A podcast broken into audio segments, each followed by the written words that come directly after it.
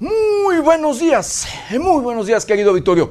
Bienvenidos, bienvenidos a una emisión más de Noticieros 90 grados. Pues hoy, hoy es viernes, viernes 4 de, febrero del 2022. Son las 7 de la mañana en punto. Yo soy José Maldonado y vámonos directo a la información.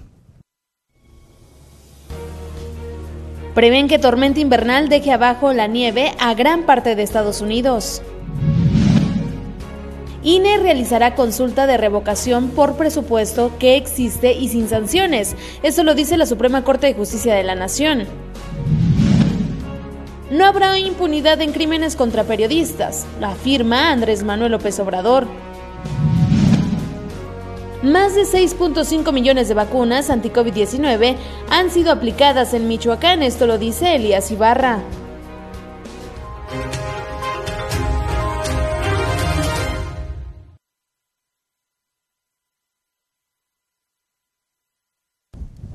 Bienvenidos, bienvenidos a una emisión más de Noticieros 90 grados. Pues sí, hoy es viernes, viernes fin de semana y 4, 4 de febrero de este 2022. Cuatro días de este mes del amor y la amistad.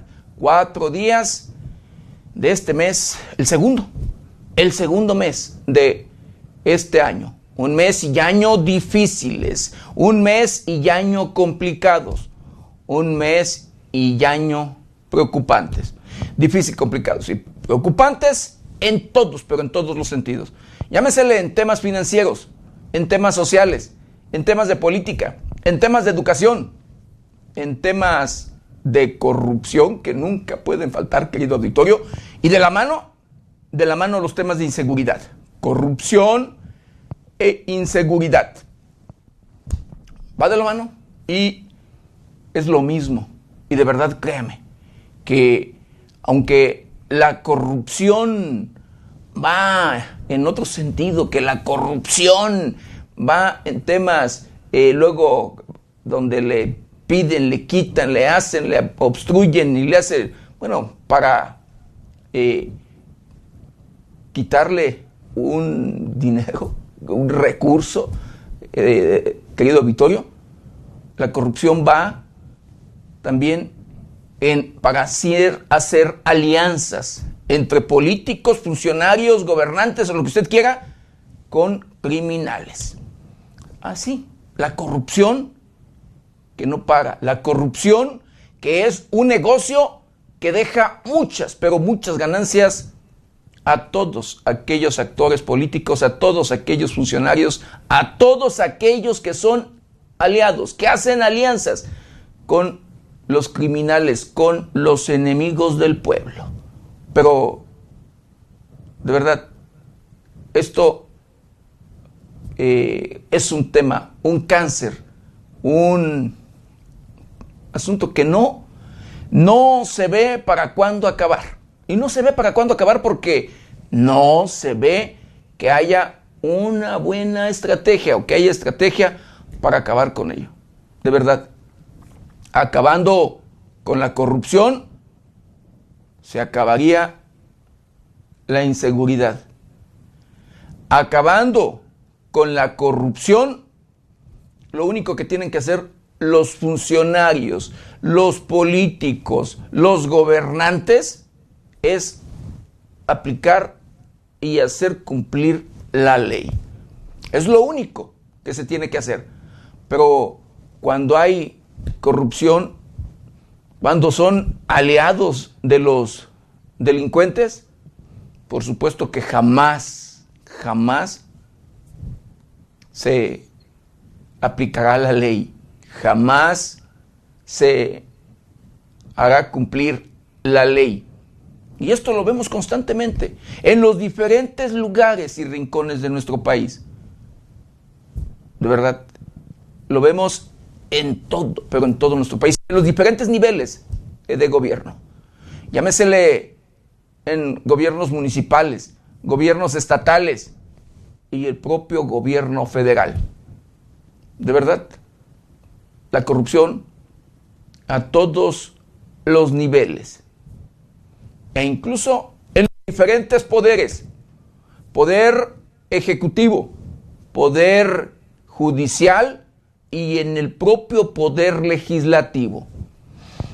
Muchos políticos, muchos políticos, muchos de verdad funcionarios, aquellos que ocupan un puesto de elección popular, le deben, por supuesto, su carrera política a la delincuencia. Porque los delincuentes, los criminales, luego de hacer alianzas, ayudan, financian, eh, encaminan, hacen proselitismo a favor de su aspirante para hacerlo ganar, hacerlo llegar a ocupar el puesto de elección popular. Y claro, de verdad, muchos, pero muchos políticos les deben su carrera a la delincuencia.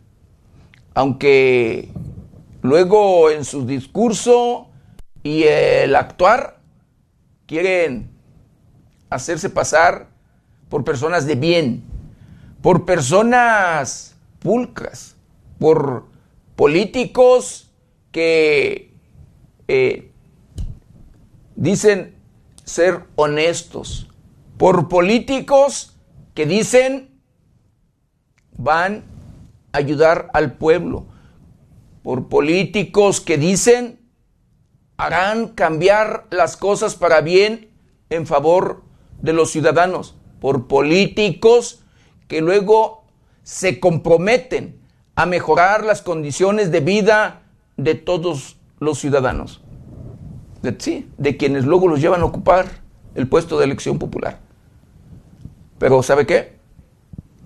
En la realidad, jamás, y se lo digo de verdad, jamás se acuerdan ni siquiera de aquellos aliados, de aquellos actores políticos, de aquellos que fueron o fungieron como operadores políticos durante un proceso electoral. Así. Ni siquiera de ellos se acuerdan. Y se lo digo porque me ha tocado conocer el resto de casos donde ya como presidente municipal, como diputado local, como diputado federal, senador, gobernador o lo que usted quiera, ignoran, ignoran a quienes fueron sus aliados, quienes los ayudaron en todos los sentidos, quienes de verdad le operaron, ya sea por el lado político, por el lado jurídico, sí, porque también se necesitan abogados para defender una elección, para ver e impugnar o defender en un determinado momento un voto. Se necesita también el lado jurídico. Y claro, entre otras cosas, entre otros actores que también son o se ven implicados en un tema de elección.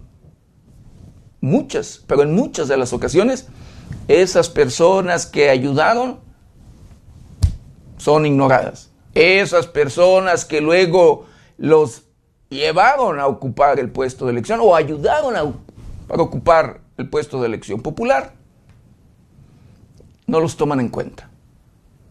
Y lo digo de verdad con conocimiento de causa. Recuerdo a un diputado, uno de sus eh, aliados en tiempos electorales, un eh, valga promotor del voto, un operador político que le ayudó en muchos sentidos a un diputado, personaje por allí, en el momento de que llegó a ocupar el puesto de elección popular,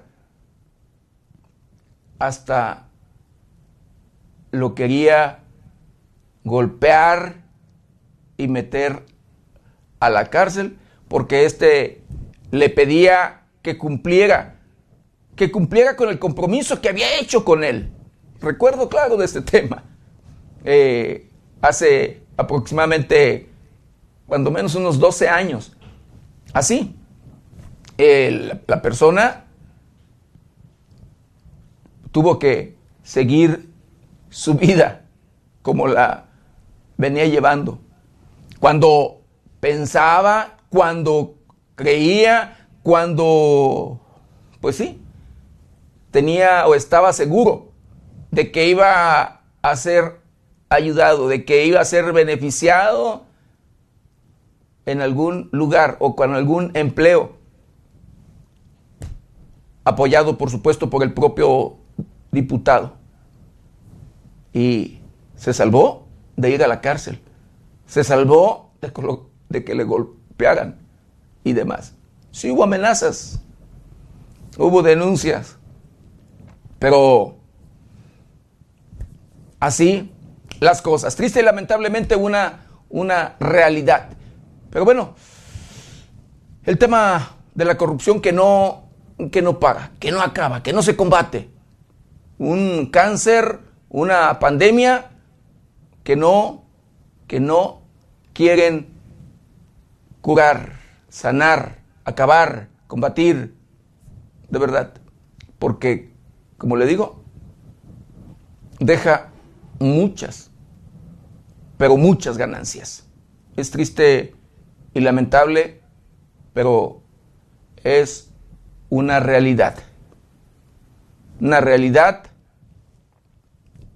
que constantemente la vemos. Corrupción e inseguridad. Corrupción, delincuencia. Vean nada más. Usted no me va a dejar mentir, querido auditorio. Y se, si hace un poco de memoria, de 15 años o hasta 15 años, querido Vittorio, yo le puedo asegurar que usted todavía hace 15 años podía transitar libremente en nuestro país. Que podría ir de un lado para otro con tranquilidad en nuestro país. 15, 20 años, de verdad. Pero ahora, en estos tiempos, en estos momentos, no puede ni siquiera transitar libremente en su propio, propio lugar de origen. De verdad, no puede salir tranquilamente. No puede vivir incluso a gusto. Pensando en sus hijos, pensando en aquellos jóvenes que luego le piden permiso para ir a una fiesta, para ir a divertirse, para ir a convivir. De verdad, ya no, no hay aquella confianza, no hay aquella seguridad, no hay aquella tranquilidad. Y por supuesto, al no ser egoísta y desde luego viendo que también nuestros hijos tienen derecho a divertirse, a recrearse y demás, les permite salir. Y cuando les permite salir, les echa la bendición, les hace recomendaciones y les pide a tales horas tienes que estar aquí y les piden que tienen que estar en comunicación permanente. Así, porque por todo lo que vemos de manera constante, no estamos a gusto, no estamos tranquilos. Así como usted lo escucha, no me va a dejar mentir. Usted, querido auditorio, usted es el mejor testimonio. De verdad. Esto no lo veíamos hace 15, 20 años, querido Vittorio. Se acabó la tranquilidad. Nuestro México, un país hermoso en todos los sentidos, con rincones preciosos en todos los aspectos. Rincones maravillosos, majestuosos, históricos, eh, bueno, en todos los sentidos. Eh, paisajes paradisiacos, pero ya, ya no podemos salir con tranquilidad como lo hacíamos antes. Porque de ir, salir, convivir en un lugar así, es poner en riesgo luego en muchas de las ocasiones nuestra integridad. Y recuerdo, bueno, muchos, pero muchos temas, mucha, mucha información, muchas noticias que le hemos dado a conocer en este sentido, querido auditorio, a través de las diferentes plataformas de 90 grados.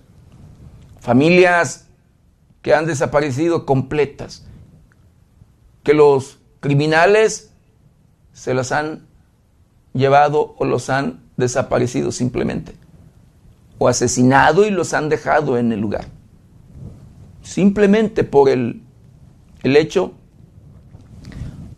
de que quisieron salir de campo a disfrutar de la naturaleza y llegaron al, al, lugar equivocado sin querer ni pensarlo.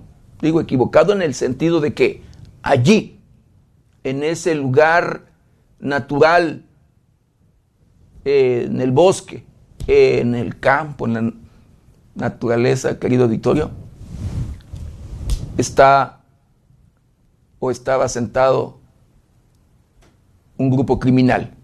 Tenía su narcocampamento. Y luego de haber visto a estas familias, los criminales piensan lo peor y los desaparecen. Y se sienten dueños de los lugares.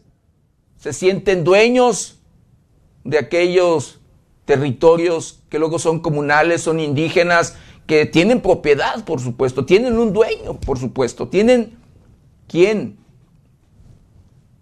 Y no son ellos.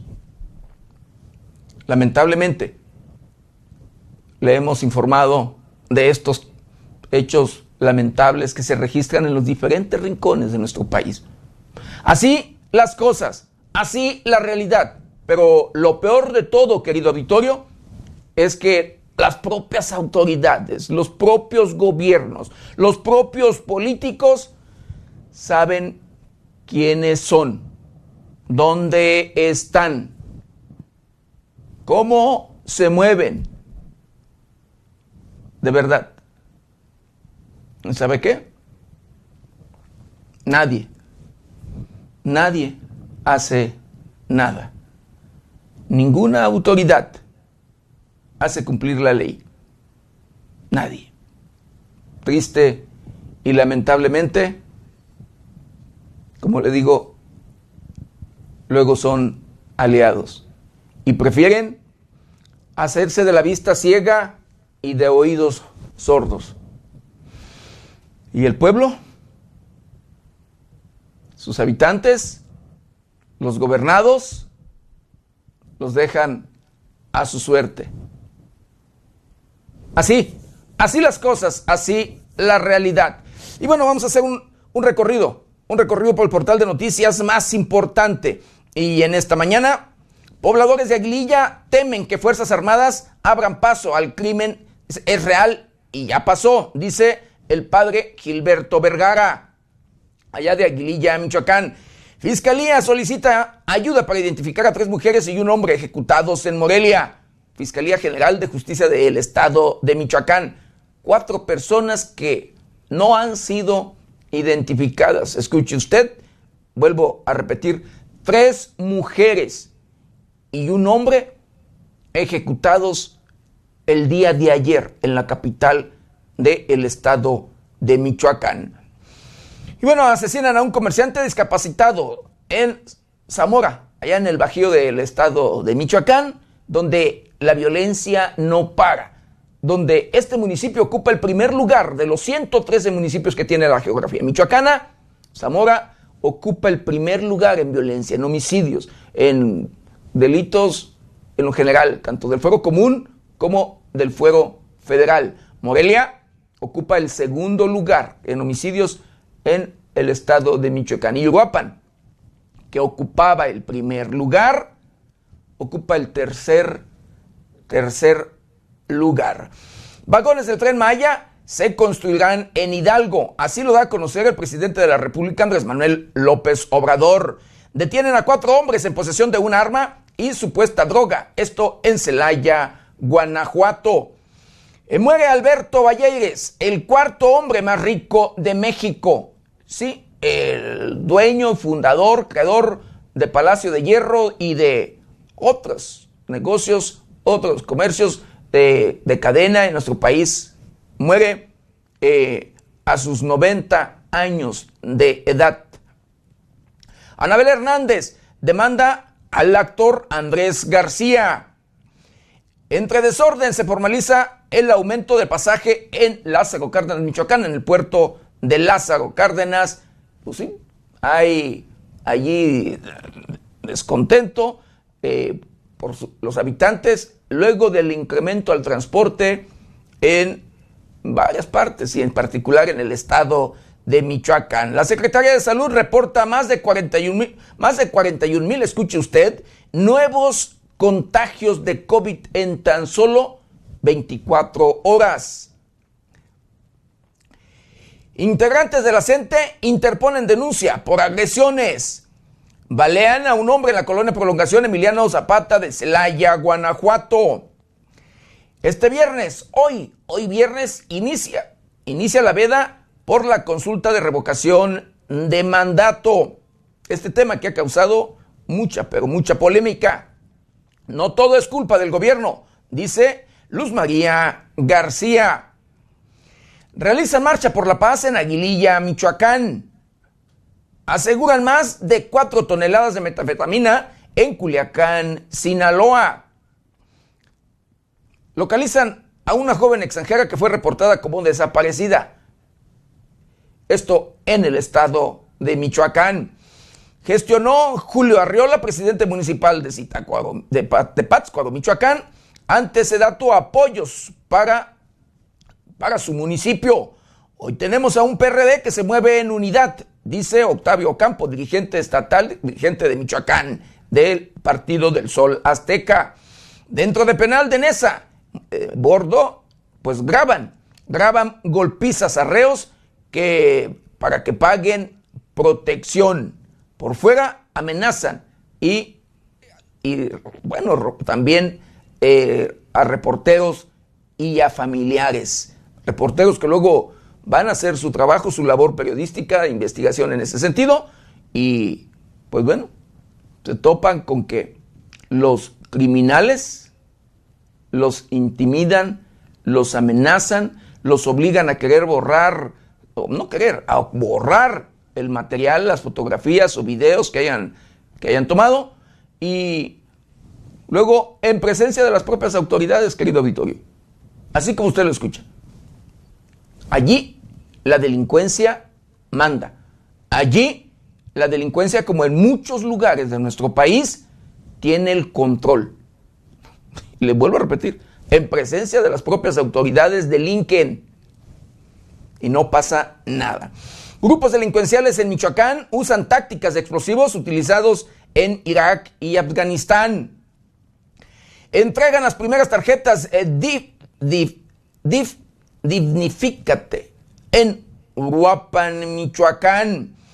Amenazan a carniceros y polleros a que no paguen cuotas eh, a los Correa en el municipio de Hidalgo, porque resulta que los Correa eh, y la familia michoacana, de acuerdo a información extraoficial, dicho por propias víctimas, querido auditorio, los propios integrantes de los Correa que son conocidos en aquella región del oriente del estado, se hacen pasar por eh, otro grupo criminal o por integrantes de otro grupo criminal.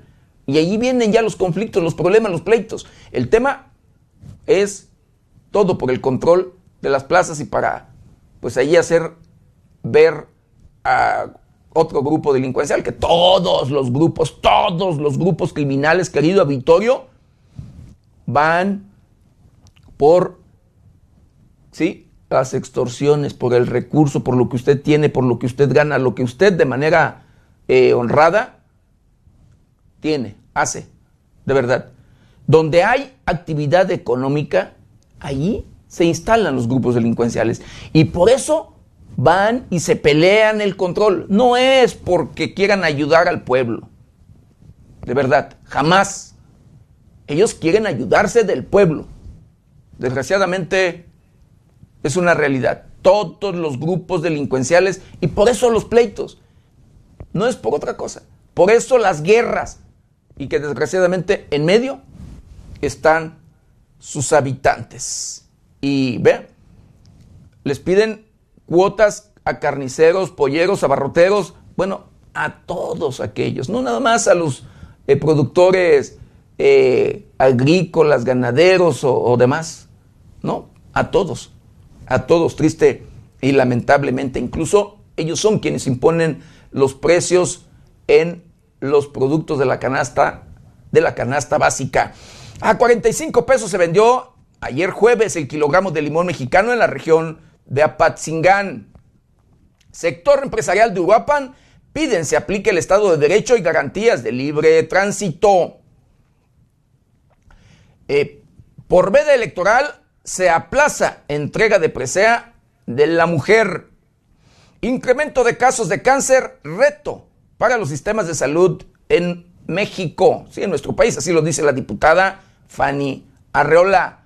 Pues estas y otras noticias las encuentra en el portal de noticias 90grados.com.mx. ¿Y ahora qué le parece? Lo invito a que me acompañe a ver juntos un día como hoy.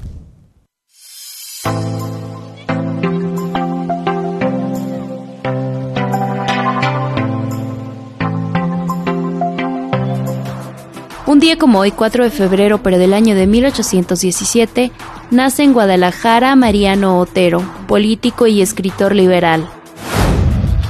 En 1957 muere Miguel Covarrubias, quien fue pintor, caricaturista y museógrafo.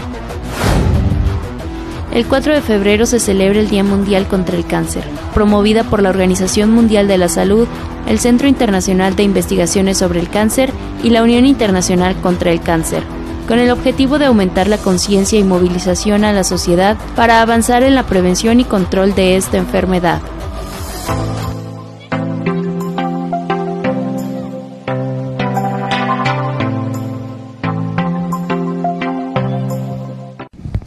Bueno, quiero mandar saludos, saludos especiales a todo, a todo nuestro auditorio, a todos aquellos que nos ven y nos escuchan a través de las diferentes plataformas de 90 grados. Saludos, saludos especiales a aquellos que nos ven a través de la televisión, a través de, de Megacable, por supuesto, de igual manera, a todos, a todos aquellos que nos escuchan a través de las diferentes estaciones de radio que se enlazan con este su noticiero preferido. Y de igual manera, con mucho, pero con mucho eh, respeto, querido auditorio, a todos, a todos aquellos que nos ven y nos escuchan a través de las diferentes redes sociales de 90 grados. Agradecerles infinitamente, de verdad, el que nos ayuden, que nos ayuden a compartir, el que nos ayuden de verdad por allí compartir este su noticiero para llegar a todos los rincones del planeta. Un saludo muy especial a todos los conocionales que nos ven y nos escuchan después de las fronteras de nuestro país. Nuestra solidaridad, como siempre, a todos los habitantes de aquellos pueblos que desgraciadamente son sometidos y controlados por los grupos delincuenciales. Habitantes que lamentablemente no tienen derecho a transitar libremente, porque ellos así lo deciden. Triste y lamentablemente una realidad. Y muchos, decenas, cientos, miles de habitantes de los diferentes rincones de nuestro país han sido desplazados, los han corrido, les han quitado su patrimonio, les han quitado incluso a sus seres queridos. De verdad. Así las cosas. Nuestra, solidaridad para todos, todos aquellos habitantes de los diferentes rincones de nuestro país que viven esta, híjole, esta experiencia o amarga, amarga experiencia.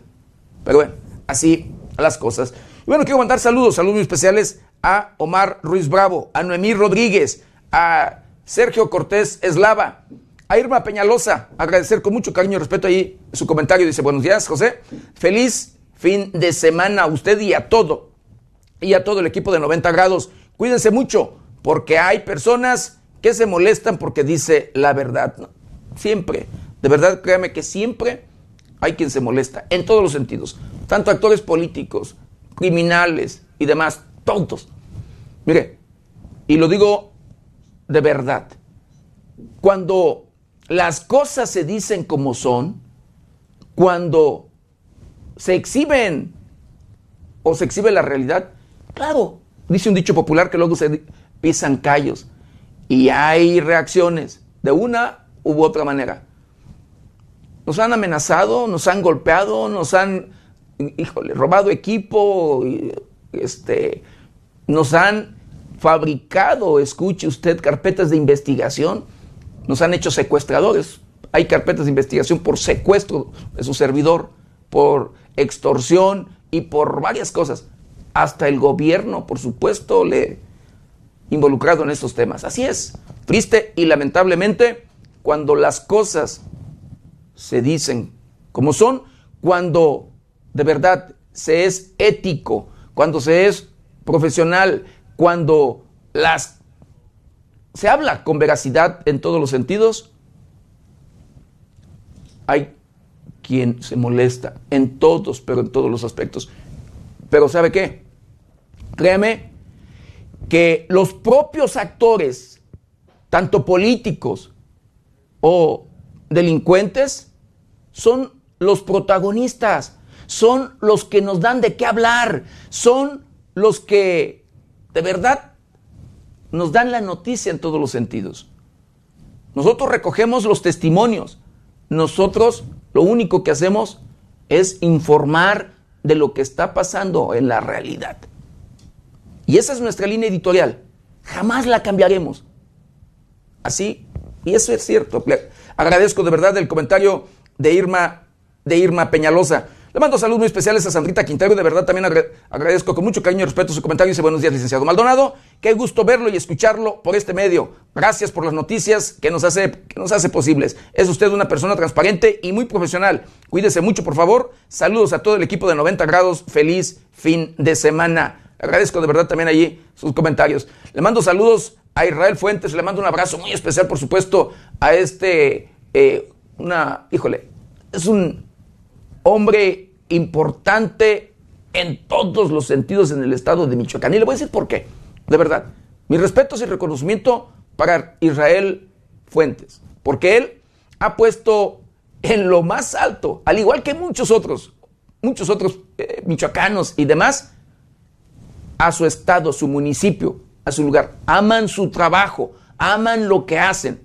Es un cocinero tradicional, es una persona que de verdad mis respetos y reconocimiento. Es un corundero, hace unas corundas sabrosísimas en un aniversario de 90 grados. Él nos hizo el favor por allí de, eh, hacernos unas corundas sabrosas, de verdad corundas, pero también hace eh, que se le ha reconocido mucho torta de, este, de, esta gelatina.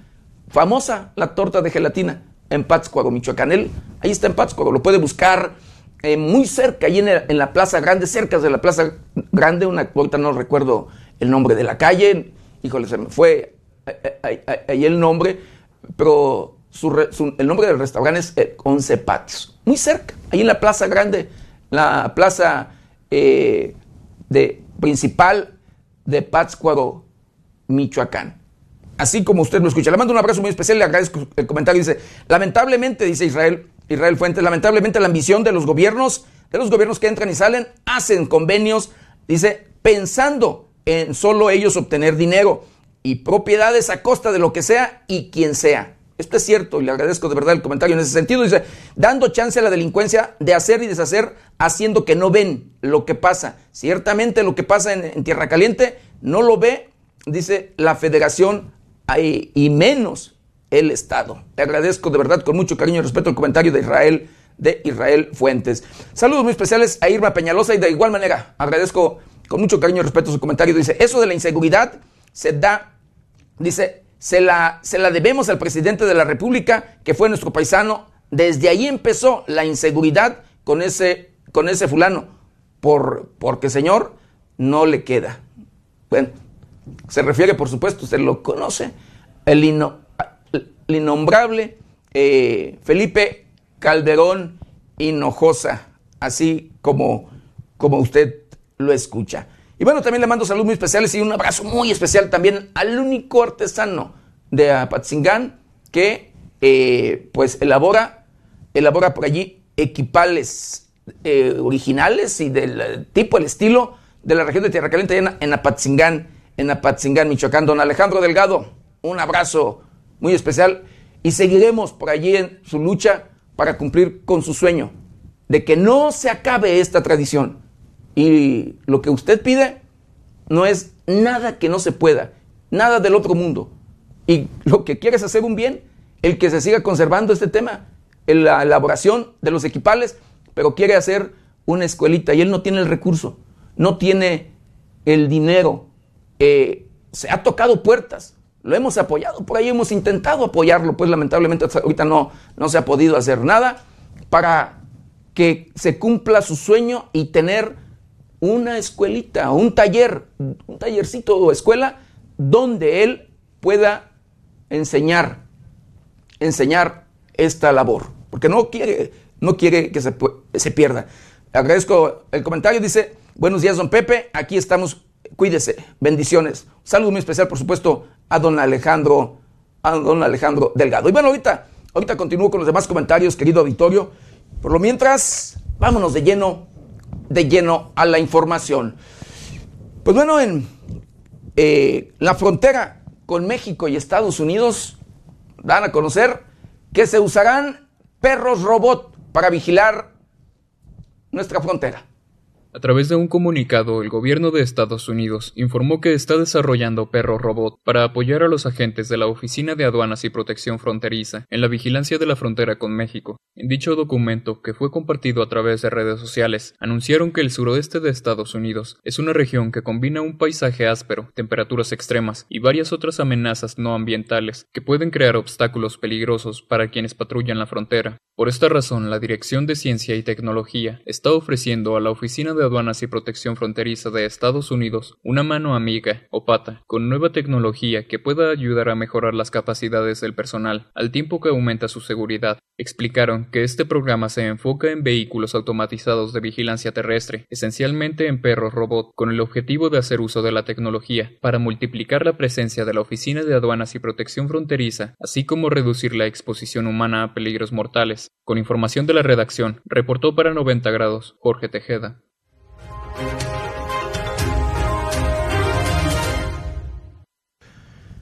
Bueno, y hablando de estos problemas ocasionados precisamente por los cambios climáticos, ocasionados por nosotros los seres humanos, querido Vittorio, al dañar la naturaleza, el medio ambiente, los bosques, pues bueno, escuche usted, se prevén tormentas y tormenta invernal que deje bajo la nieve a gran parte de los Estados Unidos.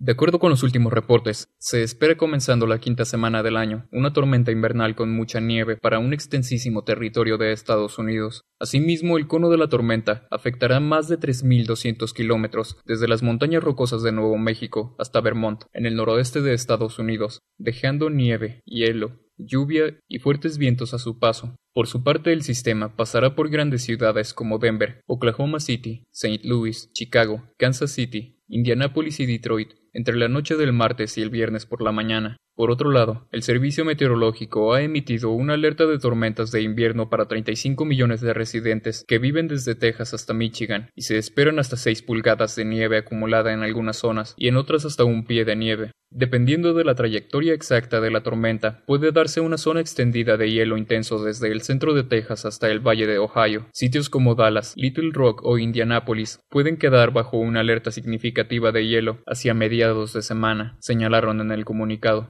Con información de la redacción, reportó para 90 grados Jorge Tejeda.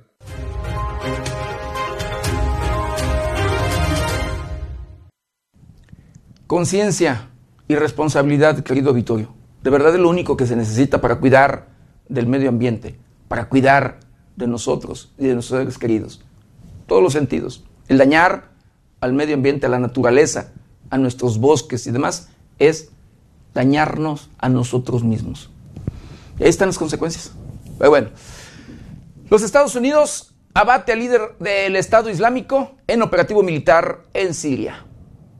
El presidente de los Estados Unidos, Joe Biden, confirmó la muerte del líder del Estado Islámico, Abu Ibrahim al-Harashimi al-Karraishi, durante la operación antiterrorista lanzada en el noroeste de Siria, Bajo mi dirección, las fuerzas militares estadounidenses en el noroeste de Siria llevaron a cabo con éxito una operación antiterrorista. Según los reportes, indicaron que varios helicópteros estadounidenses aterrizaron en el área, que se encuentra en la provincia de Idlib, al norte del país, cerca de la frontera con Turquía, alrededor de la medianoche del jueves. Gracias a la habilidad y valentía de nuestras Fuerzas Armadas, hemos sacado del campo de batalla a Abu Ibrahim al-Hashimi al-Karaishi, dijo en un comunicado. Los servicios de emergencia sirios reportaron que 13 personas, entre los que se incluyen seis niños, murieron en la ciudad de Atme, controlada por la oposición, y de los estadounidenses involucrados en la operación regresaron sanos y salvos, informó Biden. Con información de la redacción, reportó para 90 grados Jorge Tejeda.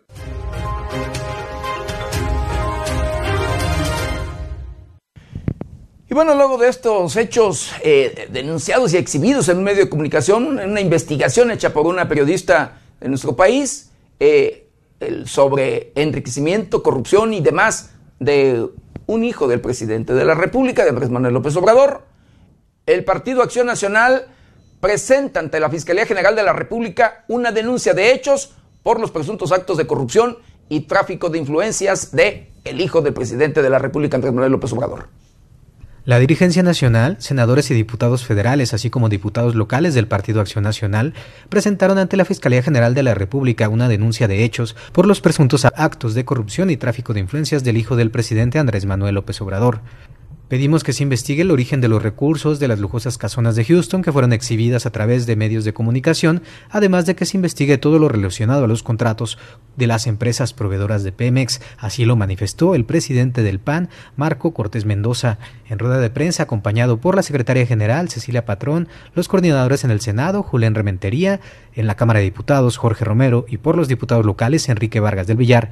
También firmantes de la denuncia destacó que es evidente el conflicto de interés y el tráfico de influencias del hijo del presidente, toda vez que después de recibir un contrato de Pemex, la empresa le presta una mansión. Exigimos y por eso hoy presentamos esta denuncia de hechos para una investigación puntual, exhaustiva y con resultados creíbles a la sociedad. No queremos nuevamente un manto protector de impunidad, tal como ocurrió con la supuesta investigación de la tragedia de la línea 12 del metro que provocó la muerte de 26 personas y los responsables siguen libres, indicó. Hoy venimos a decirle al gobierno federal explicó Cortés Mendoza que ya basta del engaño, de la mentira, de ese discurso falso de autoridad y de honestidad, porque con estos hechos simplemente se van por la borda. Lo que exigimos es una respuesta puntual por parte del presidente López Obrador. Con información de la redacción, para 90 grados, Alejandro Amado.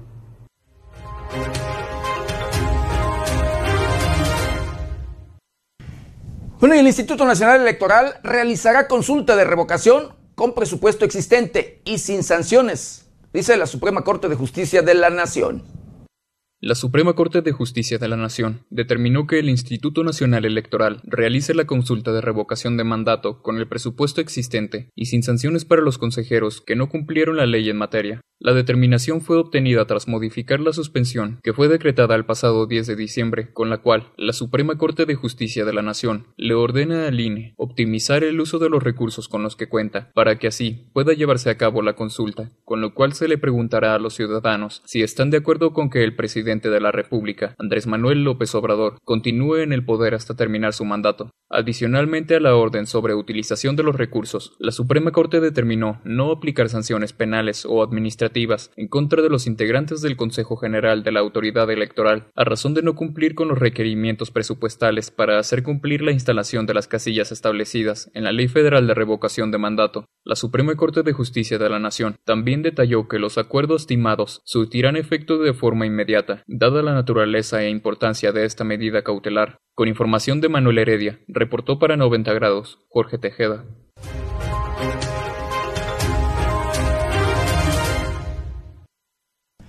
Y hablando precisamente de este tema que ha causado polémica, la revocación de mandato, pues hoy viernes inicia la veda por la consulta de revocación de mandato.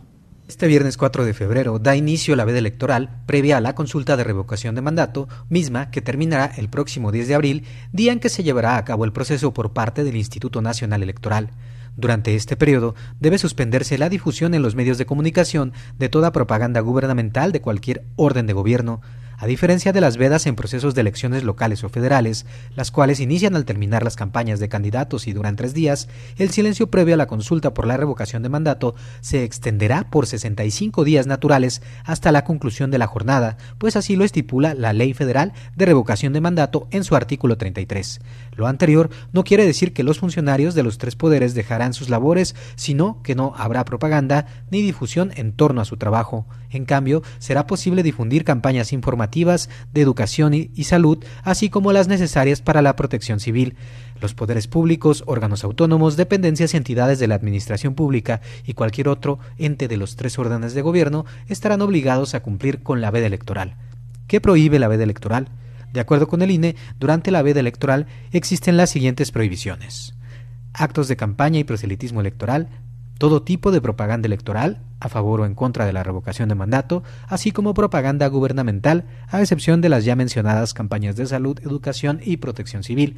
En cuanto a las encuestas, durante los tres días naturales anteriores a la jornada de revocación de mandato y hasta el cierre oficial de las casillas, queda prohibida la publicación o difusión total o parcial de encuestas que tengan por objeto dar a conocer las preferencias de las y los ciudadanos o cualquier otro acto de difusión.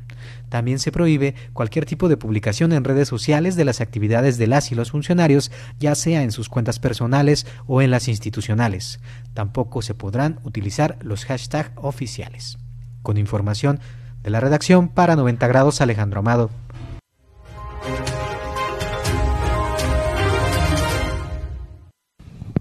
Bueno, el propio presidente de la República, Andrés Manuel López Obrador, hablando de este tema de la revocación de mandato, informa que el próximo 10 de abril será la consulta de revocación de mandato. Durante la conferencia mañanera, el presidente mexicano Andrés Manuel López Obrador, realizada desde Zapotlán de Juárez, Hidalgo, adelantó que ya se tiene la fecha para la realización de la consulta de revocación de mandato. El presidente mexicano informó que la consulta de revocación de mandato se llevará a cabo el próximo domingo, 10 de abril, se está esperando la convocatoria, y todo indica que será el domingo 10 de abril, que se va a preguntar a la gente, ¿quieres que continúe el presidente o que renuncie? agregó. Recordemos que esta revocación de mandato será el instrumento de participación solicitado por la ciudadanía para determinar la conclusión anticipada en el desempeño del presidente de la República, a partir de la pérdida de la confianza. Con información de la redacción, reportó para 90 grados Jorge Tejeda.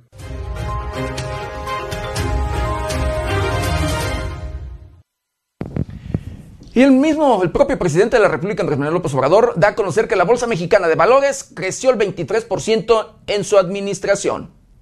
La Bolsa Mexicana de Valores ha registrado un incremento del 23% desde que inició la administración encabezada por el presidente Andrés Manuel López Obrador. Así se informó durante su conferencia mañanera como parte de la presentación mensual de indicadores socioeconómicos. En cuanto al dólar, informó que el peso ha tenido una depreciación del 1.3% en relación al tipo de cambio que había cuando inició la administración, pues mientras que en diciembre del 2018 el tipo de cambio era de 20 pesos con 37 centavos, actualmente es de 20 pesos con 64 centavos, cifra por debajo de la depreciación de otros sexenios. En cuanto a la deuda externa, tiene un porcentaje respecto al Producto Interno Bruto del 50.2% cuando se recibió en 44.9%. A tres años de que inició la administración, la deuda ha aumentado en 24% por debajo de sexenios anteriores. Respecto a la inflación, se informó que el aumento de diciembre fue del 7.35% y el crecimiento del PIB fue del 5%. En cuanto al precio de la mezcla mexicana de petróleo, pasó de 53.14 a 83.11 dólares por barril, lo que significa un incremento del 56%. Con información de la redacción, reportó para 90 grados Jorge Tejeda.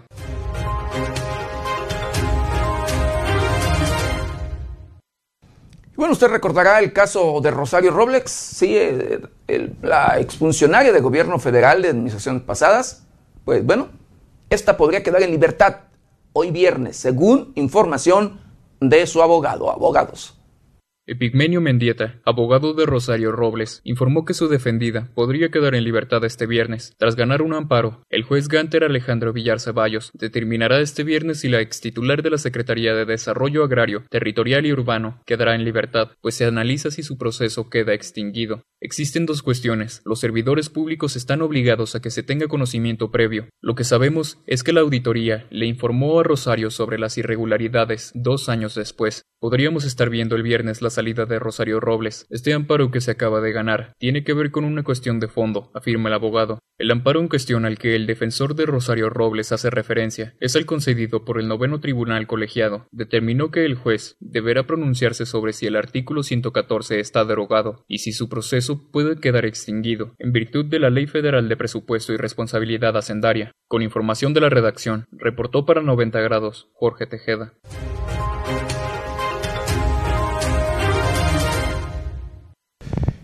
Y escuche usted, querido Vittorio, en la región oriente del estado de Michoacán y en particular en el municipio de Ciudad Hidalgo, en fechas pasadas, recientes apenas en sí, asesinaron, y se lo dimos a conocer a través de, de las diferentes plataformas de 90 grados, asesinaron a una médico veterinaria. Y luego de este hecho, de este asesinato, cruel asesinato eh, reprobable, por supuesto, eh, en sí, querido auditorio. Veterinarios de todo el país, de México, condenan el asesinato de su colega en un rastro o en el rastro municipal de Ciudad Hidalgo. La Asociación Mexicana de Veterinarios Especialistas en Inocuidad y Calidad de la Federación de Colegios y Asociaciones de Médicos Veterinarios condenaron y lamentaron el asesinato de su compañera Laura Alejandra Gutiérrez Pérez, perpetrado el pasado fin de semana en el municipio de Hidalgo, Michoacán, hechos que además dejaron cuatro heridos. Los hechos tuvieron lugar el pasado 29 de enero en el rastro ubicado en la cabecera Ciudad Hidalgo, donde fueron acribillados la médico veterinaria Laura Gutiérrez y cuatro varones. Laura, la única víctima fatal de este hecho, atribuido a la pugna de grupos de la delincuencia organizada que se vive en el oriente de Michoacán, la Asociación Mexicana de Veterinarios Especialistas en Inocuidad y Calidad expresó su indignación por este hecho, exhortó al gobernador Alfredo Ramírez Bedoya y al fiscal Adrián López Solís a llevar a cabo de manera pronta y expedita las indagatorias que conduzcan a la procuración e impartición de justicia en este caso, acto atroz que es un ataque directo a todos los médicos veterinarios.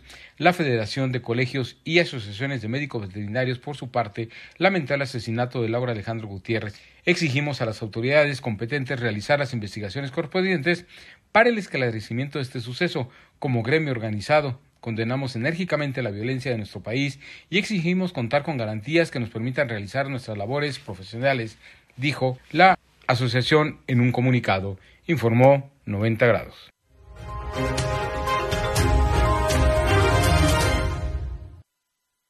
Y escuche usted, sobre este tema de violencia, asesinatos y demás en contra de periodistas, de comunicadores en nuestro país, que cada día va a la alza, preocupante, de verdad, que no nada más es en contra de nuestros comunicadores, de nuestros compañeros y demás, sino de el pueblo, de ciudadanos en lo general. Miles y miles de homicidios.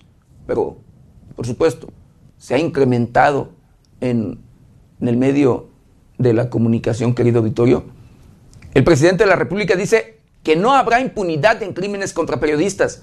Digo, entonces, ¿qué está pasando? No habrá impunidad en los crímenes en contra de periodistas, así lo aseguró el presidente de la República, Andrés Manuel López Obrador, esto pese a que en su rueda de prensa en Hidalgo se le informó que en ese estado llevan casi cuatro años sin un titular de la Fiscalía de Atención a Periodistas y Defensores de Derechos Humanos. Que no estén pensando autores intelectuales y materiales de estos crímenes que van a quedar impunes o que no va a haber castigo, afirmó el presidente de la República. Sostuvo además que aunque pueden haber existido acuerdos para garantizar la impunidad anteriormente, en esta administración dijo no hay impunidad y se mantienen las investigaciones abiertas. En el caso del periodista agredido en Quintana Roo, puntualizó que fueron vecinos quienes lo salvaron y que en el caso de Tijuana, la información que han dado los vecinos también ha ayudado en mucho para avanzar en las investigaciones. Señaló que están mejorando el mecanismo de protección federal para periodistas con equipos de apoyo para atención a casos de alto impacto, el cual se integra por equipo especializado de corporaciones de seguridad. Con información de la redacción para 90 grados, Alejandro Amado.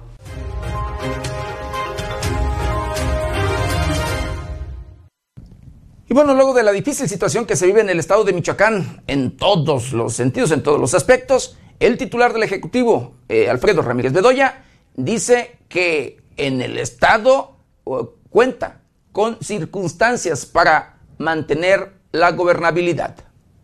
Al concluir las reuniones regionales por el desarrollo de los municipios, el gobernador Alfredo Ramírez Bedoya afirmó que la entidad tiene las condiciones políticas y sociales para mantener la gobernabilidad que requieren las y los michoacanos. En reunión con presidentes municipales de Carácuaro, San Lucas, Churumuco, Tequicheo, Sitzio, Huetamo, Ramírez Bedoya se dijo convencido de que continuará la buena relación con las autoridades federales y locales a fin de potenciar la productividad, economía, seguridad, infraestructura y otros temas que demanda la población informó que para la región Huetamo se proyectan más de 409.7 millones de pesos en inversión para obra, servicios, seguridad y desarrollo económico. Para robustecer las tareas de seguridad pública, señaló que Huetamo contará con 11.1 millones de pesos del Fondo para el Fortalecimiento de la Paz, Fortapaz. Sin embargo, puntualizó que para el resto de las demarcaciones también podrán solicitar el beneficio previo proyecto autorizado del programa de obras por cooperación, comentó que los municipios han presentado 17 proyectos que se encuentran en revisión para ejecutar infraestructura hidráulica, drenaje y pavimentaciones que en su conjunto representan una inversión de 21.2 millones de pesos, mientras que para el mantenimiento y reparación de caminos de la red estatal carretera de esta región indicó que se estima una inversión de 137.4 millones de pesos a fin de fortalecer la infraestructura educativa, compartió que se programó un monto de 13.9 millones de pesos para la construcción, rehabilitación de servicios sanitarios, dotación de agua potable, drenaje, mejoramiento y adaptación de excesos para personas con discapacidad, andadores, rampas, barandales, cercos perimetrales, mantenimiento y dotación de mobiliario para planteles, además de que por solicitudes de las autoridades locales se proyectan 29.6 millones de pesos para la adquisición de maquinaria y equipo para el campo. Aunado a ello, resaltó que se impulsará el mejoramiento genético de maíces criollos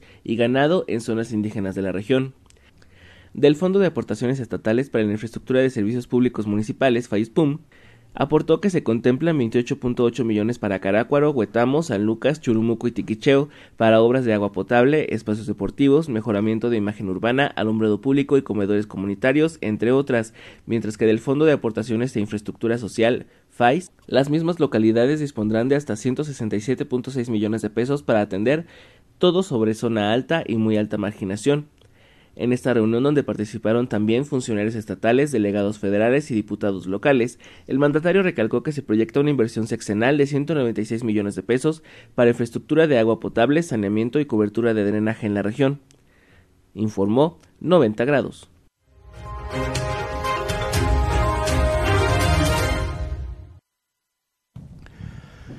Bueno, ya escuche usted eh, luego de la guerra que se vive entre grupos criminales, entre cárteles en el estado de Michoacán, eh, a pelearse el control de los diferentes eh, municipios, de los diferentes rincones, de las diferentes comunidades o plazas, como luego le llaman, los grupos delincuenciales usan, escuche usted, usan tácticas de explosivos utilizados en Irak y Afganistán.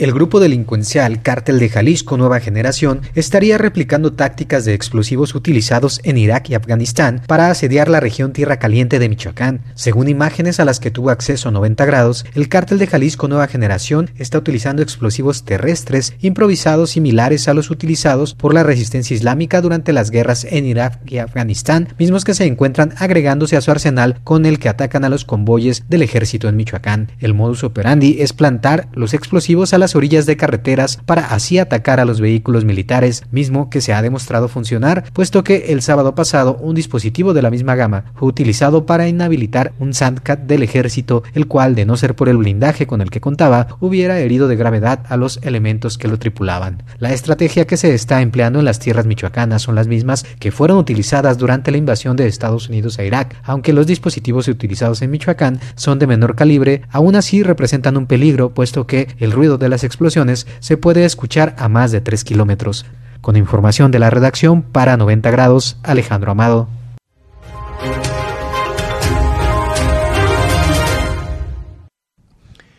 Y estando ya en el estado de Michoacán y con temas de inseguridad, de crimen organizado, de delincuencia, de el pleito por las plazas, por el control de los diferentes municipios y demás entre los diferentes grupos criminales, allá en la región del el oriente de la entidad y en el municipio de Ciudad Hidalgo, donde controla por allí los Correa y la familia michoacana, amenazan a carniceros y polleros a que no paguen cuota a los Correa en este municipio de Ciudad Hidalgo, porque ellos dicen, pues, eh, hacen pasar como, como otro cártel, como otro grupo criminal. Esto después de que asesinaron a, pues, a esta médico eh, en, en este municipio, allá en el rastro municipal por medio de panfletos abandonados en la cabecera municipal de Ciudad Hidalgo, fueron amenazados introductores de ganado, carniceros y polleros que paguen cuotas al cártel de los Correa o la familia michoacana, además de señalar que el crimen organizado controla el rastro municipal, donde el pasado fin de semana se registró un tiroteo que dejó una veterinaria muerta y cuatro hombres heridos. El mensaje firmado por el Grupo X del Cártel Jalisco Nueva Generación amenaza con graves consecuencias a quienes paguen cuotas a los Correa o a la familia michoacana en el municipio de Hidalgo. A partir de este día, miércoles 2 de febrero del 2022, queda estrictamente prohibido pagar cuota por lo antes mencionado a todo aquel que se le sorprenda que sigue pagando su cuota y apoyando a los mugrosos Correas o familia michoacana van a tener consecuencias y muy graves, amenaza el mensaje. Asimismo, el grupo criminal acusa que sus rivales han cooptado el rastro municipal y se han beneficiado del irregular pesaje de los animales. En este sitio, el fin de semana, fue asesinada una médico veterinaria y heridos resultaron cuatro hombres. Y tu rastro municipal sigue apoyando a los Correa con el control del pesaje de los animales y tendrás consecuencias. Nosotros, el Cártel Jalisco Nueva Generación, ya está aquí en Ciudad Hidalgo y venimos a terminar con estas escorias de los Correas, que lo único que están haciendo es acabar con la economía del pueblo bonito de Hidalgo. A los productores y trabajadores les dijeron que ustedes no tienen por qué pagar cuota porque su trabajo es honrado, así que amacícense y ármense de valor y no paguen más la cuenta, porque de lo contrario tendremos que actuar nosotros en contra de ustedes, porque no permitiremos que sigan pagando un peso más de cuota, primer y único aviso. El que haga caso omiso en los próximos días tendrá respuesta de nosotros, concluyó el mensaje. Informó 90 grados.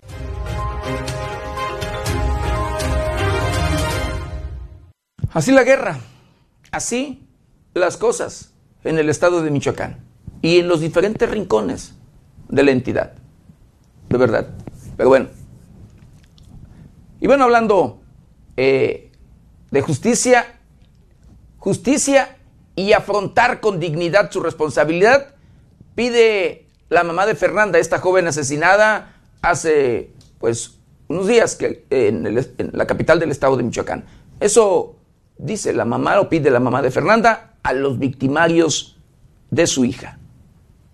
La madre de Fernanda, Zulema Ramírez Navarrete, envió un mensaje a los presuntos responsables del feminicidio de su hija, lo más digno como personas y amigos que fueron de mi hija, que digan la verdad, que afronten las cosas. Solo pido justicia para mi hija, y que no queden los casos impunes. Dijo al exponer que la familia también afronte con dignidad esta situación que ahora afrenta Patrick L. y Eric Jair, a quienes afirmó no los odia. El pasado 31 de octubre, Fernanda Y salió con dos excompañeros de escuela y no regresó. Ese mismo día se pidió un rescate por su presunto secuestro. Fue hasta el día 6 de noviembre del 2021 cuando Fernanda de 17 años de edad fue localizada sin vida y con signos de violencia, semidesnuda, en una zona cerril de San Miguel del Monte. La causa de muerte fue asfixia mecánica por obstrucción de orificios naturales. Al homicidio perpetrado contra la joven de 17 años de edad le siguieron una serie de videos que la mamá de Patrick L., Edith G., publicó en redes sociales, en el que asegura la inocencia de su hijo, presume que existen videos y horarios sobre los momentos donde este joven estuvo con su familia. Sin embargo, la mamá de Fernanda, Zulema Ramírez Navarrete, reviró estos dichos y pidió asumir con dignidad la responsabilidad. Si bien señaló a los padres del presunto homicidio de su hija, que les gana el amor de padres, les pidió no cerrarse ante lo que nuestros hijos hacen. Expuso que los puede entender como mamá o como papá, como familia, pero a diferencia de ellos, su hija está muerta no se va a revivir, por lo que insistió deben afrontar las cosas, y mencionó que no se vale que inventen o digan que no existen evidencias cuando son claras. Señaló que no entiende qué pasó, al exponer que las autoridades la han acompañado y dado el apoyo jurídico, psicológico y también ha encontrado respuesta en el Poder Judicial, así como han encontrado las evidencias, y recordó que en su momento vio la plática que se tuvo por WhatsApp con su hija, donde la presionaron para que salieran el día de desaparición, mientras que uno de los responsables estuvo prófugo y otro más fue detenido. Con información de América Juárez Navarro, reportó para 90 grados Jorge Tejeda.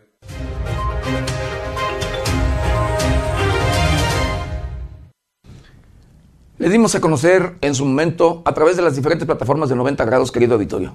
Eh, familias, personas asesinados en Celaya, eh, que de manera constante se repite estas historias, pero que en reciente fecha, apenas en estos días, eh, asesinaron a varias personas en Celaya, Guanajuato. Familiares de estas personas asesinadas piden a las autoridades que esclarezcan los hechos.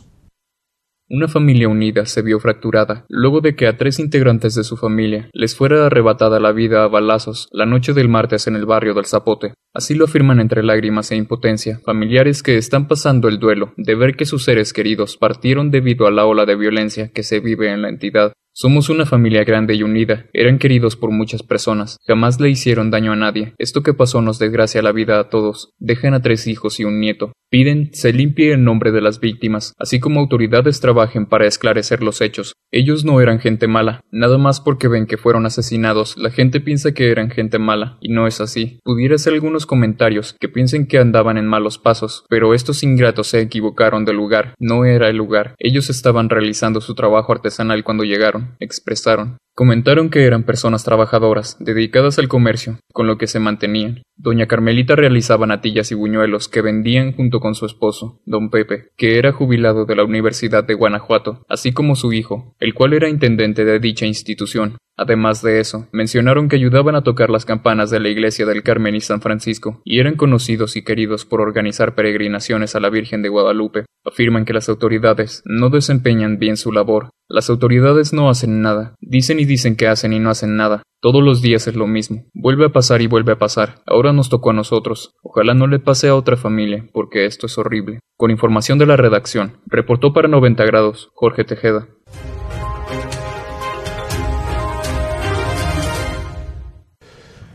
Y la violencia imparable también en la capital del estado de Michoacán, querido Vitorio. Los homicidios que no paran. Triste y lamentablemente fueron localizados cuatro cadáveres en la capital del estado de Michoacán, tres mujeres y un hombre. Para lo que la fiscalía emite un comunicado para quienes conozcan, los identifiquen o algo, porque no hasta el día de ayer no se sabía de quién se trataba.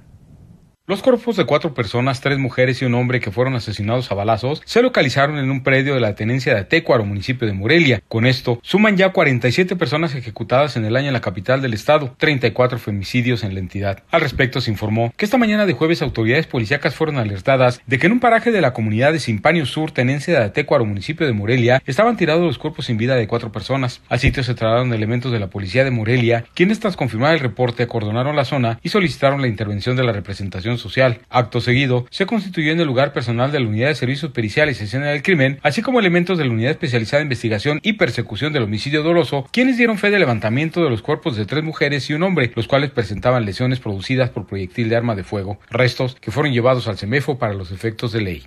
Informó 90 grados.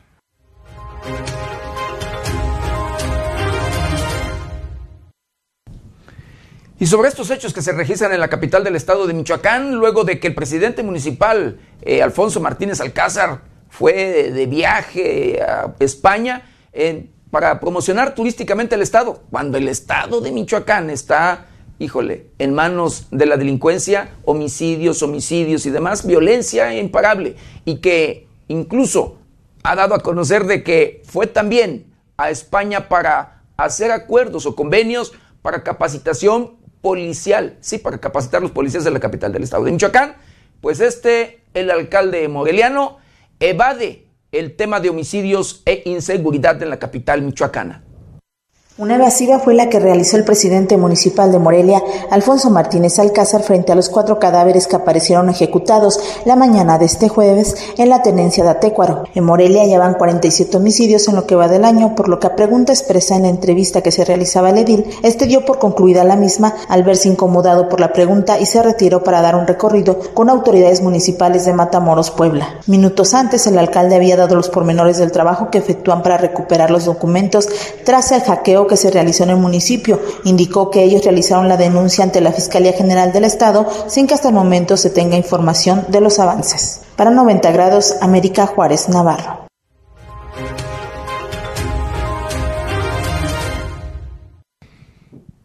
Le informamos en su momento, en Zamora, allá en la región del Bajío y el municipio que ocupa el primer lugar en temas de inseguridad, fueron detenidos eh, 18 personas, entre ellos 11 menores. Bueno, pues estos menores de edad fueron vinculados a proceso ya en, pues apenas en estos días, ayer, antier, ayer, el día, de, el día de ayer. Niños sicarios detenidos con droga y armas, que son utilizados luego los menores de edad por los grupos delincuenciales.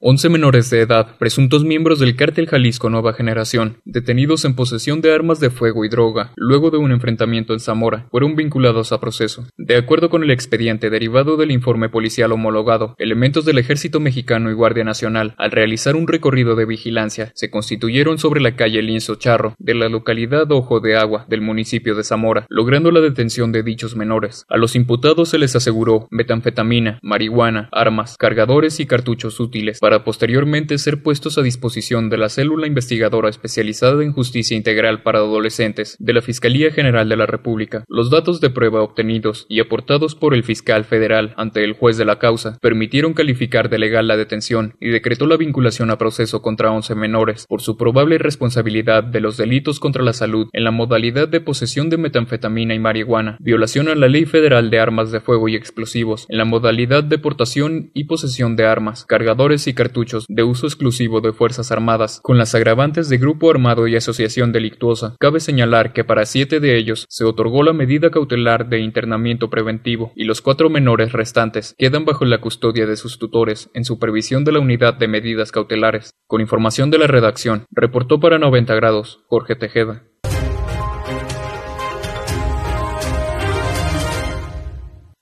Bueno, quiero mandar saludos, saludos especiales a Gallo Junior Arévalos y agradezco con mucho cariño y respeto ahí su comentario. Dice, buenos días, señor Don José. Dice, estamos a la escucha de su noticiero. Saludos desde Zamora, Michoacán. Por supuesto, saludos hasta allá, hasta el Bajío, este municipio que, como lo he comentado y les informo, triste y lamentablemente ocupa el primer lugar en la entidad en el estado de Michoacán en temas de inseguridad. De los 113 municipios que tiene la geografía michoacana, Zamora ocupa el primer lugar. Un saludo muy especial, por supuesto, hasta Zamora, Michoacán, a El Gallo Junior Arevalo. Saludos a Roberto Hernández y agradezco también con mucho cariño y respeto su comentario. Dice, bueno, saludos, bendiciones, amigo. Saludos, por supuesto, también a Rosa Antillán y agradezco de igual manera con mucho cariño y respeto su comentario. Dice, buen día, licenciado Maldonado. Espero tenga un fin de semana increíble y que Dios lo bendiga siempre.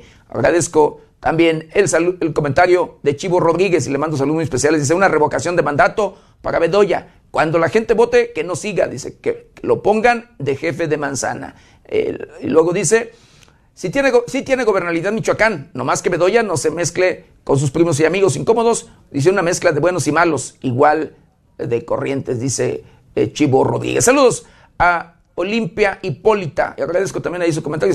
Saludos. Saludos a Semeí Verdía, el ex líder de los autodefensas allá en la costa michoacana. Y agradezco también con mucho cariño y respeto su comentario. Dice saludos y, buen fin de semana a todos. Dice, suben a todo su buen equipo, dice, su buen equipo de trabajo. Qué triste realidad de lo que pasa en nuestro lindo Michoacán en los temas de inseguridad. Pero yo ya no, dice, yo eh, ya, ya no debe de haber excusa que la federación esté peleando con el Estado o que o qué mentira van a echar al pueblo. Dice, el pueblo seguimos esperando que trabajen por el bien de todos los michoacanos. Le agradezco de verdad el comentario de CMI Verdía, ex líder de los autodefensas allá en la costa michoacana. Y bueno, quiero mandar saludos, saludos especiales también a Sniper 10PG. Dice, buen día, que tengan ustedes, señor José. Qué feo que está esto. Ya no. Dice, ya no existe gobierno cualquiera. Dice, cualquiera pone sus leyes. Esto nos va, dice, nos lleva a la destrucción a todos. Le agradezco de verdad el comentario de Sniper 10 PGL, le mando saludos muy especiales. Y bueno, continuando, continuando con la información y hablando de estos temas de salud, de estos temas sanitarios, de esta pandemia, de este coronavirus, de este enemigo mundial, el Estado de México, escuche usted, es la entidad del país con más defunciones con COVID en menores de edad. Según datos del Sistema Nacional de Protección de Niñas, Niños y Adolescentes, CIPINA, el Estado de México es la entidad del país con mayor número de defunciones por coronavirus en menores de edad. De acuerdo a las cifras acumuladas de abril del 2020 al 30 de enero del 2022, cinco entidades del país concentran el 39.9% de las defunciones por coronavirus registradas en menores de edad, es decir, 341 muertes de las 855 en total. En este periodo de tiempo, Puebla registró 65 muertes por COVID en población menor a 18 años. Le sigue Nuevo León con 61, Baja California con 57 y la Ciudad de México con 52. Cabe mencionar que Michoacán ha reportado un total de 20 defunciones por coronavirus en este sector de la población, de abril del 2020 al 30 de enero del 2022. 10 de ellos tenían entre 12 y 17 años, 8 pertenecían al grupo etario de 0 a 5 años de edad y 2 defunciones en el grupo de 6 a 11 años de edad. Reportó para 90 grados Luis Manuel Guevara.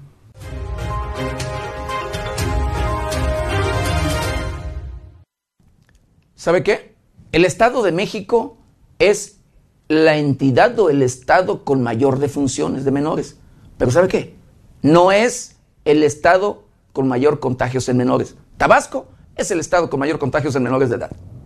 En México, 91.143 menores de edad han padecido COVID-19, siendo Tabasco la entidad del país con más contagios por cada mil habitantes, con 14.93 casos según esta medición. Esto de acuerdo a datos del Sistema Nacional de Protección de Niñas, Niños y Adolescentes CIPINA, medición realizada de abril del 2020 al 30 de enero del 2022. Esta medición coloca a la Ciudad de México en segundo lugar, ya que por cada mil personas reportó 10.29 contagios. Le sigue Baja California Sur con 4.44 casos Guanajuato con 4.03 y Querétaro con 3.73 casos. Sin embargo, en cuanto a casos totales, la Ciudad de México ha reportado un total de 20.204 casos en menores de edad, siendo así el de mayor número de contagios en este grupo. Otros estados con gran número de casos totales son Tabasco con 12.376, Guanajuato con 8.213, el Estado de México con 5.836 y Nuevo León con 5.009 contagios. El Estado de Michoacán ha reportado 1.366 casos totales de coronavirus, con una población de 1.544.594 menores de 18 años, lo que significa un porcentaje de contagio del 0.09%. Reportó para 90 grados Luis Manuel Guevara.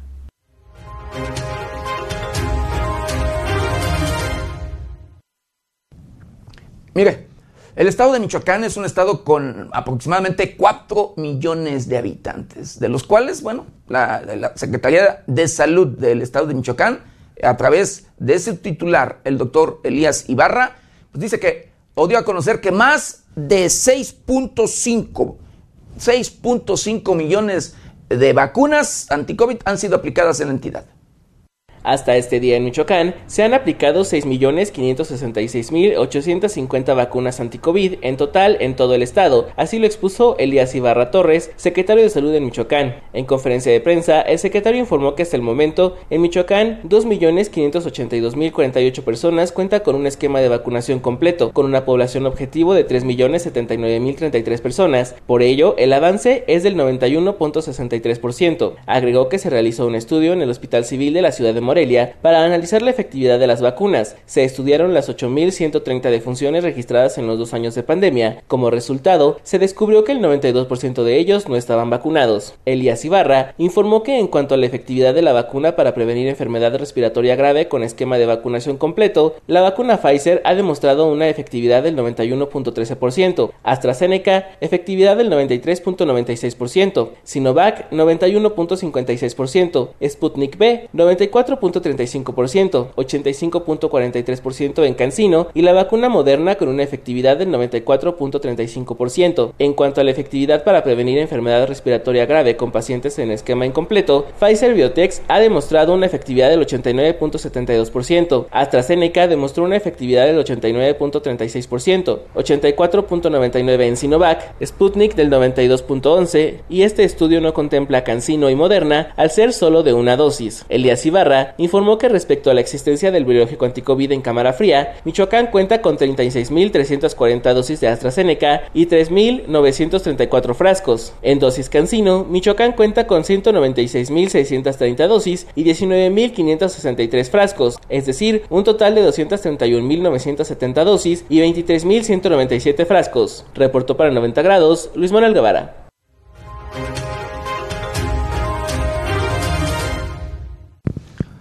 Escuche usted, en, hablando de otro tema y hablando de este el tema educativo, querido auditorio, hablando de las manifestaciones de la CENTE, de esta, la Coordinadora Nacional de Trabajadores de la Educación, quienes pues luego se han dividido, donde hay dos grupos, dos alas en sí de esta, la CENTE, pues en sus manifestaciones se manifiesta la CENTE contra la CENTE.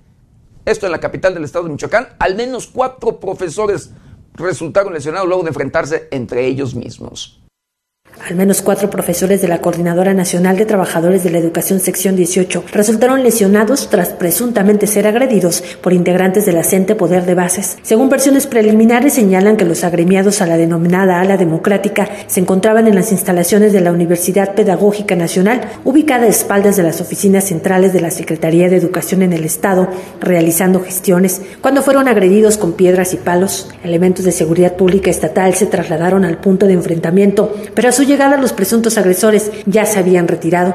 Los lesionados fueron trasladados a servicios médicos por sus propios compañeros, informó para 90 grados Amanda Bautista Rodríguez.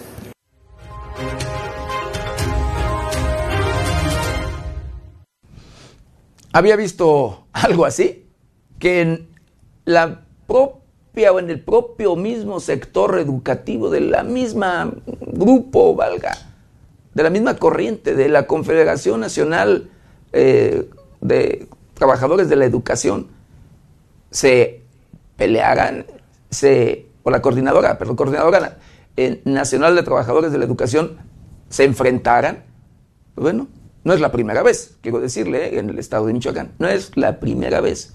Y pues, ahí está, dando mucho, pero mucho de qué hablar.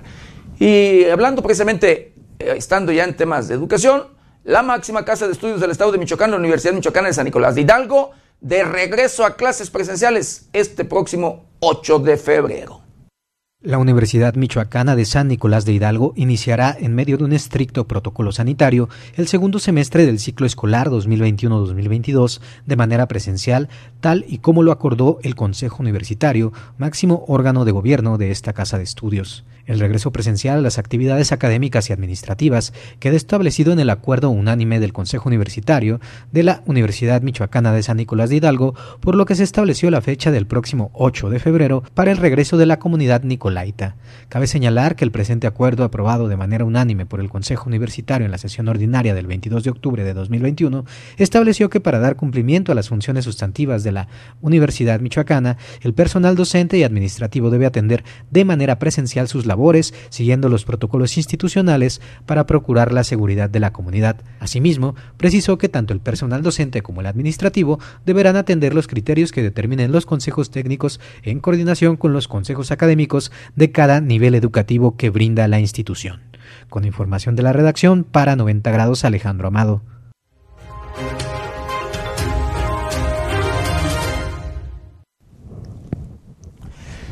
La Secretaría de la Defensa Nacional ha detectado más de 14 mil tomas clandestinas en el estado de Hidalgo de esto del robo de combustible, del huachicol. Un tema preocupante donde el propio gobierno federal, escuche usted, en sus discursos ha dicho combatir.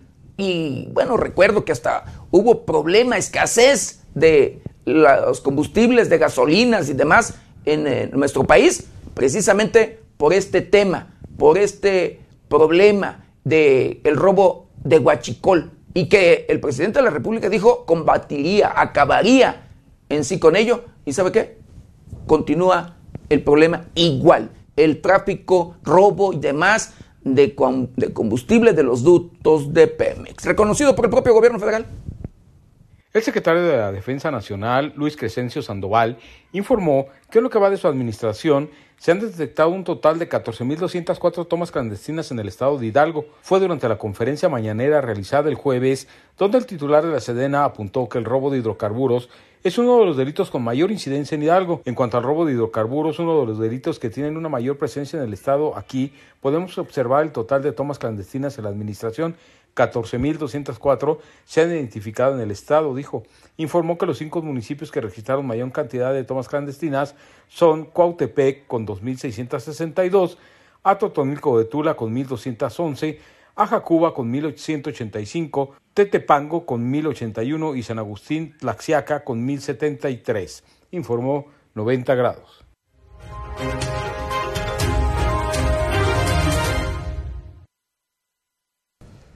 Pues querido Victorio, de nueva cuenta les debemos el clima. No nos ha llegado, no nos ha llegado y ahorita, bueno, le pude haber informado un poquito de acuerdo a comunicado, pero bueno, ya no, ya no lo tuve a la mano. Se lo debemos. Nos queda mal por allí el Sistema Meteorológico Nacional, pero pues bueno, así eh, usted esté pendiente de verdad de estos cambios climáticos que se están registrando constantemente. Todavía hay pendientes varios frentes fríos en nuestro país, pronosticados más de 50 y va, si no me equivoco, ya ahorita el 27, 28, 27, 28 frente frío en sí y falta cuando menos la mitad. Pero bueno, a estar pendientes de estos cambios climáticos. Pues hemos llegado Hemos llegado al final de una emisión más de Noticieros 90 grados. No sin antes quiero agradecerle infinitamente de verdad el que nos haya acompañado en este, este es un noticiero 90 grados. Yo lo espero ya el lunes, el lunes de 7 a 8 de la mañana y nuestra querida compañera Berenice Suárez de 8 a 9 de la noche. Recuerde, lávese las manos constantemente con agua y jabón. Utilice gel antibacterial, cubrebocas, careta de ser posible. Guarde su distancia Cuídese y cuide a los suyos. Yo soy José Maldonado. Que tenga un excelente fin de semana.